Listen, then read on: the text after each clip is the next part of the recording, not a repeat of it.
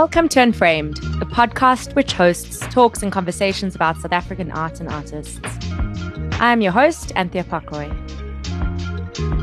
Welcome to episode 23 of Unframed.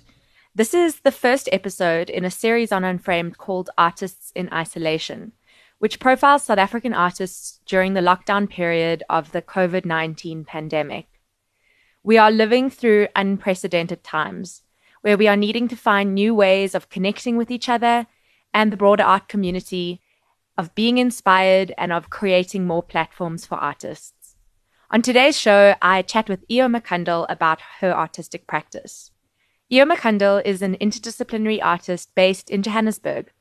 Working primarily with drawing and installation, her practice is concerned with the process of entropy, the binary between nature and artifice, living and dying, urban ecology and architecture, and order and chaos.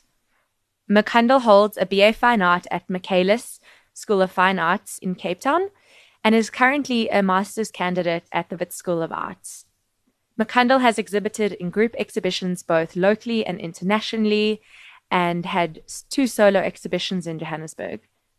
Her work is part of several private and corporate collections. Please enjoy listening to my conversation with Makandal. Hi, Makandal. Welcome to this episode of Unframed. Hi, Anthea. Thank you so much. Um, Io Makandal is a Johannesburg based artist. I'm going to get her to introduce herself properly in a moment. Um, but she's also a very close friend. And um, she's been a huge advocate of the podcast, of me starting it, and also very kindly designed the beautiful Unframed logo. Um, I'm very happy to have you as my first guest artist during what I'm calling an Artists in Isolation series. This comes at a very strange time in our lives, some completely unprecedented, something that I could never have imagined we would be living through the COVID 19 pandemic. And we're all currently in a national lockdown, supposedly until the end of April. So I thought it would be a really good opportunity while we're all at home to connect virtually via Zoom to talk to artists about what they're up to during this time and how they're finding the self isolation and and how their practices are continuing or not. So, for our listeners who do not know you, Makandal, who is Io Makandal? Uh, thank you, Anthea. So, I am an artist based in Johannesburg, and I have been living here for over six years and I've got a home studio, luckily. Yes, and I am a drawer and interdisciplinary artist that works in various different forms. So, before we begin um, talking about your work and your practice, um, I'd like to ask you to tell our listeners where they can see your work. I think it's important for people to be able to look at your work while we're chatting. So, where online can they see your work? Uh, so you can see my work on Instagram and on my website. So my website is iomakandal.com and my Instagram handle is also iomakandal. And I will include those in the show notes. So let's begin in this context at this very moment. How are you doing? How how has isolation been for you? I can imagine like the life of an artist and also being a new mom isn't too diff- it's it's you're quite used to the self isolation at this point of your life maybe. Tell us a little bit about that. Yes. I think i think at this point i am quite used to it. I've spent a lot of time at home over the last 7 months. And as you said due to the birth of my son um so i've been working ho- from home uh, for quite a while now. But also just it's interesting how once you are restricted suddenly you have the urge to leave your house. so I think since we've been in lockdown, for some reason it has mentally been a, a harder than before. And I think that's also just because previously I was able to go walk my dogs and, you know, run various errands that I needed to run. So you would have those breaks from being at home, whereas now you're constantly at home. So yeah, it's it has its ups and downs, um, but for the most part, it's been good. for And- now. yeah, we got another three weeks still. Um, Yeah. let's talk in three weeks again. So, about being a mother, like, how are you finding the balance between kind of your motherly duties and your artistic practice, and how are you managing to balance that? Yeah, I, I think it's it is a tricky thing, uh, or can be a tricky thing, simply because I think both roles demand a lot of you, being a mum and being an artist. And I certainly consider my art practice as a baby too. You know, it's like something that you birth and take care of equally as much as you you should your child. So it's been uh, tricky, but before I gave birth, I, I interviewed a lot of other artist mothers and asked them about how they managed to adapt to the role and and their time, and they gave a lot of insightful um, skills and tools to implement, and just you know time management, and yeah, I think with that I've I also rallied a a support network around me as well of mother artists. So I often, if I'm struggling at times, would speak to somebody and kind of ask their advice on how to handle things. Yeah, so it is it is um, a juggling game, but there are ways. You know, it's obviously possible because I think you just need to have the right intentions and dedication to your practice. So yeah, nighttime is my golden time when baby's asleep. When my son is asleep, then I have, you know, good, solid moment in time to work in the evenings. Whereas during the day, it's like broken up um, into like Yeah. half an hour, an hour there, an hour here. Whereas nighttime is like a good like five, six hours. So yeah. Yeah. Just tell me a little bit about your background and how you became an artist. Um, I remember meeting you in, it was, it must have been about 2013, 2014. I believe you can correct me if I'm wrong, that it was at the end of your, your university degree that you did this project and uh, called the Cube Gallery. The Cube, Cube Gallery. Yeah. Cube Root, and you could talk a little bit more about that. Um, and I met you in the parking lot of the Assemblage Studios because Assemblage was one of your bases. So I remember that's that was the first time I met you. But just tell us a little bit about before then and up until now what you've been up to. Uh, so yes, after I studied fine arts, I took a bit of a break from from the art world, and I worked a little bit in the design industry for a while. But then in in about 2016, I returned to my art practice, and that's when I started working in in seriousness on on my work. Um, yeah, and it was about then that I got a studio at assemblage.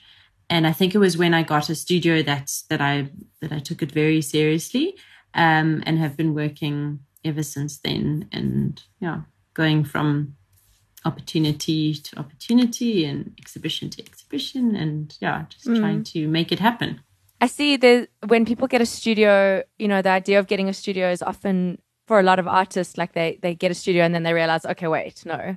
But artists like you, it was a it was an incentive to keep on going. You're like, okay, I have this rent to pay, like I need to take this seriously, and it really it does. I feel like it does become quite a strong motivation for artists to really push themselves, and also I suppose being Yeah. in in an environment around other artists can be incredibly motivating and supportive.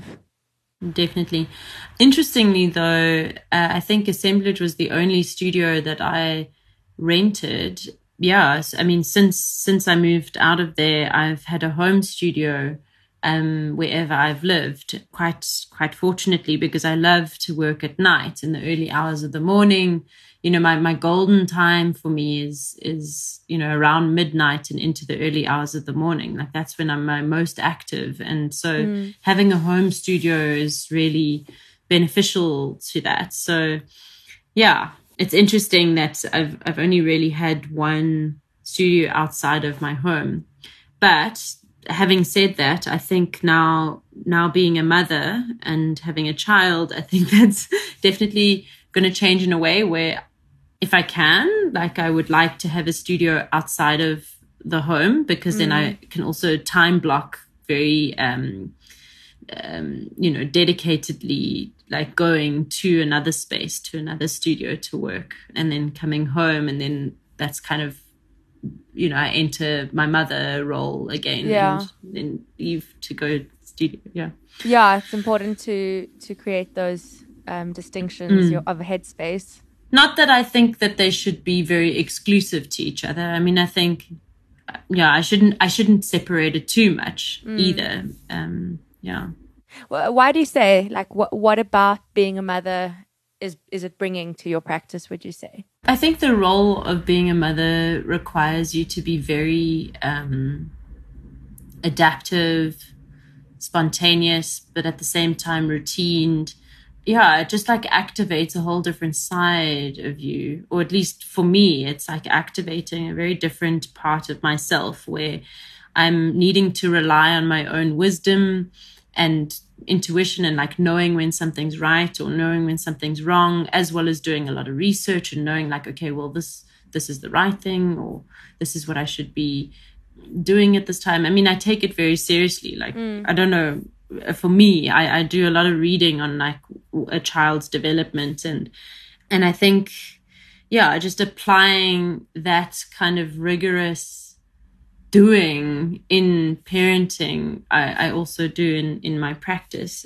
That's really interesting. Yeah. And I, yeah. And I think also just surrendering to you, you know, there's also, you can't completely control a situation and you also have to just surrender to it and lean into what your child needs or is communicating to you. And i think it's the same with um, or i'm learning that with my practice too where it's like it is its own thing in itself where you have to listen. Um, so it's i think it's also about listening and i'm realizing that more and more of, of on how to listen. Can you tell us a little bit more about your artistic practice? So you know, what is the content? What is the medium? So yeah, some of the themes that I work with um, are the idea of entropy, um, landscape, and the relationship between um, the artifice and nature. And also, I'm interested in materialism materiality, plantscapes. Yeah, so there's a lot of there's a lot of that I draw uh, from but those are the main themes that I work with. And then obviously our human condition and, and, and our and the human relationship to all of those things. Yeah, and, and those kind of workings would manifest often in drawing and installation. Yes, yeah, sorry. Yeah, yeah, drawing, um yeah, installation and um installation made from readily made objects and detritus that I would find around the city you know natural natural materials and like artificial materials like plastics and concrete and um yeah so i kind of work with a, a, whole range of different materials to then make these what i call tactile drawings um in space and then also these more traditional type of drawings on paper where they also um they abstract and they you know in in in my my more traditional paper two dimensional drawings um, for me those are abstracted landscapes um, or mindscapes that i'm kind of working within like creating these new hybrid environments mm. yeah. i really love the term tactile drawing i think it's it's a really kind of tactile word. Like I can see, and and I suppose because I know your work so well, so well, like the way in which you use line and texture and like mark making in your kind of what you call traditional two-dimensional drawings is very very much echoed in these kind of three-dimensional tactile drawings can you talk a little bit more about the relationship between the tactile drawings and the traditional drawings and are the traditional drawings sketches for the tactile drawings or are they quite separate? Yeah, I mean, they're separate in the sense that they are their own kind of complete things in themselves. So um, the traditional paper drawings, I'll just call them the, the 2D paper drawings. Those are, they're not sketches for the tactile drawings necessarily, not in any uh, kind of formal way. But I guess in a sense, I always, I'm always working on one or the other. But the tactile drawings, if I'm doing an installation, then I do try to not mimic, but emulate the the the form and as you say like mark making and line with the materials that i'm using in the installation. I mean that definitely was a very uh, conscious decision earlier in, in in my earlier installations. I think i'm starting to move away from that now with my installations where my my um, kind of decision making in in what materials to use is is is changing Mm. Um, rather not to emulate the, the the paper drawings, but to speak another language, like develop its own language to speak about other things.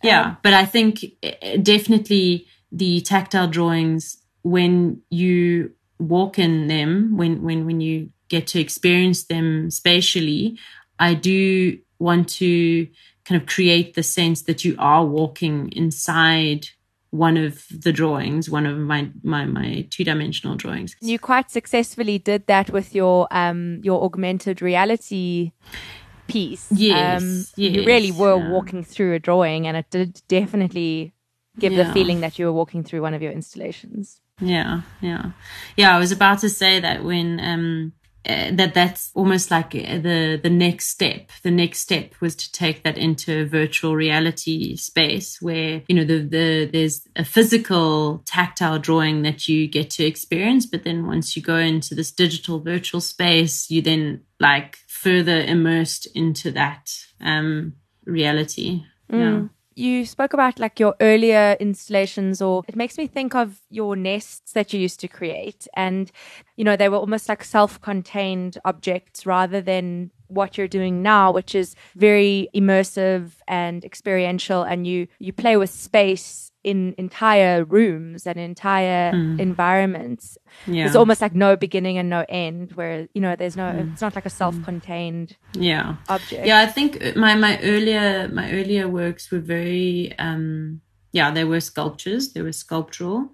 Um, and I would consider those sculptures, um, where they were these like self-contained objects. They were like micro tactile drawings in a way. yeah. So like these contained micro tactile drawings, whereas I've not, uh, yeah. And then as, as I kind of developed, I expanded them further afield into the entire space. And I started working with the architecture of a space and with the kind of confines of a room and the corner. And I be- started to become interesting with the actual architecture as, as a, a platform to kind of converse with that as the substrate to work against. Mm. Yeah. So that's that's what started to happen then is that the the actual room became very important to how you experience the space. And I mean those opportunities of using an entire room don't always come yeah. my way. I mean I would I would love to work more in that way. I mean that's I'd love entire buildings to work within. And I think if I may, speak to you about the Villa show that Jonathan Freemantle curated. That was probably my my most favorite opportunity in to make a tactile drawing where also because the, the the whole space spoke to everything that I'm interested in where it was this abandoned and dilapidated mansion in Hyde Park that he was uh, working in. He had a studio there for a while. And just before it was being demolished, he invited a few artists to work in there and to, to have uh, uh this show. Yeah, it was just, it was so incredibly exciting for me because it was exactly what what the kind of a space that I would want to work in. So I took up a room in in in the house. Um, got to really play and get messy in it. Yeah, it was great. Uh, when you speak about like the tactile quality of the drawings, I think it also it like absorbs all your senses. So a lot of the time you have these like this mobility in your installation. So there's movement, there's wind, there's uh, smell, there's, you know, you really just ignite all the senses in those installations. Well, I hope, yeah, I'm glad to hear that because I feel like I could always go further with it. But yes, I do try to kind of make you aware of the, the smell in the space and the light and the ambience around it. But it always could go further. Yeah, and as mm. you say, you mm. just need to find like the right environments to do it, mm, mm, which yeah. is a challenge in Joburg often to find. Yes spaces. and no. It's interesting to think of it as you know, is the gallery the right space for it, or is like, for example, the dilapidated, abandoned mansion the right space for it? And I think both both have very different ways of allowing that kind of work to exist. Yeah, and and both both are interesting in their own ways. Um, but I definitely think you would read it you read it very differently when when it's in a abandoned space or in a museum or art fair or gallery. I mean, I've I've had an installation at an art fair and it challenged a lot of people where, and I think that was a good thing where they, they kind of questioned why would something like this be at an art fair where it's not necessarily um, consumable or you can't buy it. It's just purely experiential and ephemeral. Um, so I think that was interesting um, for the um, curator to to include that work in an, yeah. in the context of an art fair. Yeah, definitely. Yeah.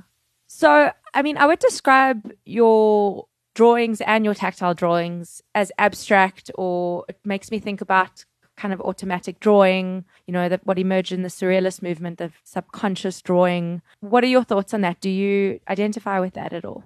Uh, yeah, I mean, I think I think I that uh, I definitely embrace that in a certain way where, you know, I don't like when I get into the the zone of drawing, then it is very um kind of automatic or intuitive where I'm kind of working in a very intuitive way, but it's kind of founded on having done a lot of research around something that I want to communicate and or or like a certain place or a certain sense that I want to convey. Um, so I do have an idea of what I want to where rather not what but where i want to take the viewer and then i kind of go into that space and start working with that like working with the kind of language that i've developed the kind of code that i've developed in the drawing. So yeah i mean yes and no mm. i'd say like there, there is an an element of that in in the drawing. You frequently refer to the notion of the third landscape with regards to your work. Can you talk us through that notion Hmm, so it's something. It's a term that a landscaper and gardener came up with, uh, Charles uh, Clement. He came up with this uh, term of these spaces uh, that are kind of the like left leftover spaces within the city or urban landscape. These either they a reserve on the outskirts of a city or in the city, and they just left to kind of proliferate uh, as nature would. And he argued that in these spaces, these are the, the kind of ecological and genetic reservoirs of, of ecology. Yeah, so I, I've, I was very intrigued by that as a concept of thinking or as like a lens to think about uh, how things evolve because i also i'm, I'm very interested in ecology and ecologies and um, urban ecologies and um, I also think of the third landscape as that a space for opportunism and chaos. Yeah, a space for adaptation and things festering.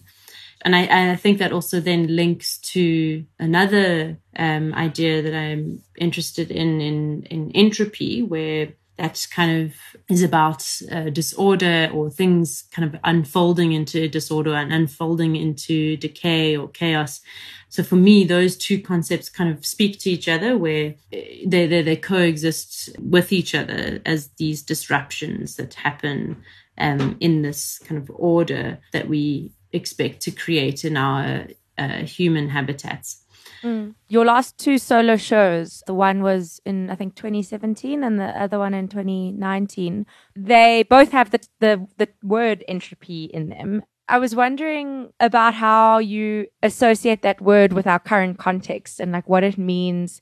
Like, do you see what's happening in the world right now with COVID 19, like as an entropy, like as something that is being dismantled, mm. that is decaying into chaos? Or like, what are your thoughts on, on those yeah. theories that you are working with in your work and, and how it relates to what's happening now?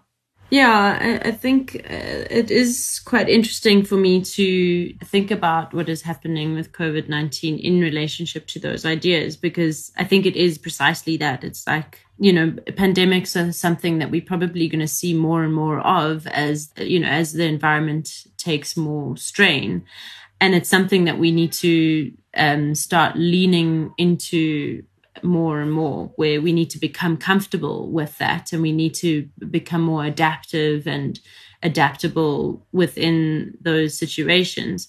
Yeah and so entropy has always been an important way for me it's like a, a way of being where you you need to be able to create a kind of new order within the disorder or like a, the way that i see it is that it's like a dance you have to like adapt into all these different things happening all at once and, and, and to become comfortable with unpredictability and uncertainty if you mm. know what I mean. Uh, so are you saying entropy isn't necessarily like a negative state? It's a space of possibility. It's a space of transformation. Yes. Um. It, for me, it's definitely not negative. It is. It's it's a natural state of being, and it is a thing that entropy is not a it's not a negative thing it's something that you it's a space for adapting for adaptability and to take the opportunity it's an opportunistic space because as things evolve or devolve you need to be uh, inventive in those spaces and so yeah I mean, just uh, you you made reference of the the my solo shows. So with my show last year, Life in the Entropics, that I kind of invented this space of the entropics as this new reality or this new space, this new world, this like dystopian utopian space where you know it's like you need to be living with the trouble, so to speak. How do you think we live differently now? I don't think it's necessarily that we don't adapt, but I do think in the world of consumerism and capitalism, we are very comfortable with with knowing what to expect, knowing a certain order, you know, and having a certain quality of life. And yeah, we're not in in that space. We're not easily adapt adaptive to to chaos.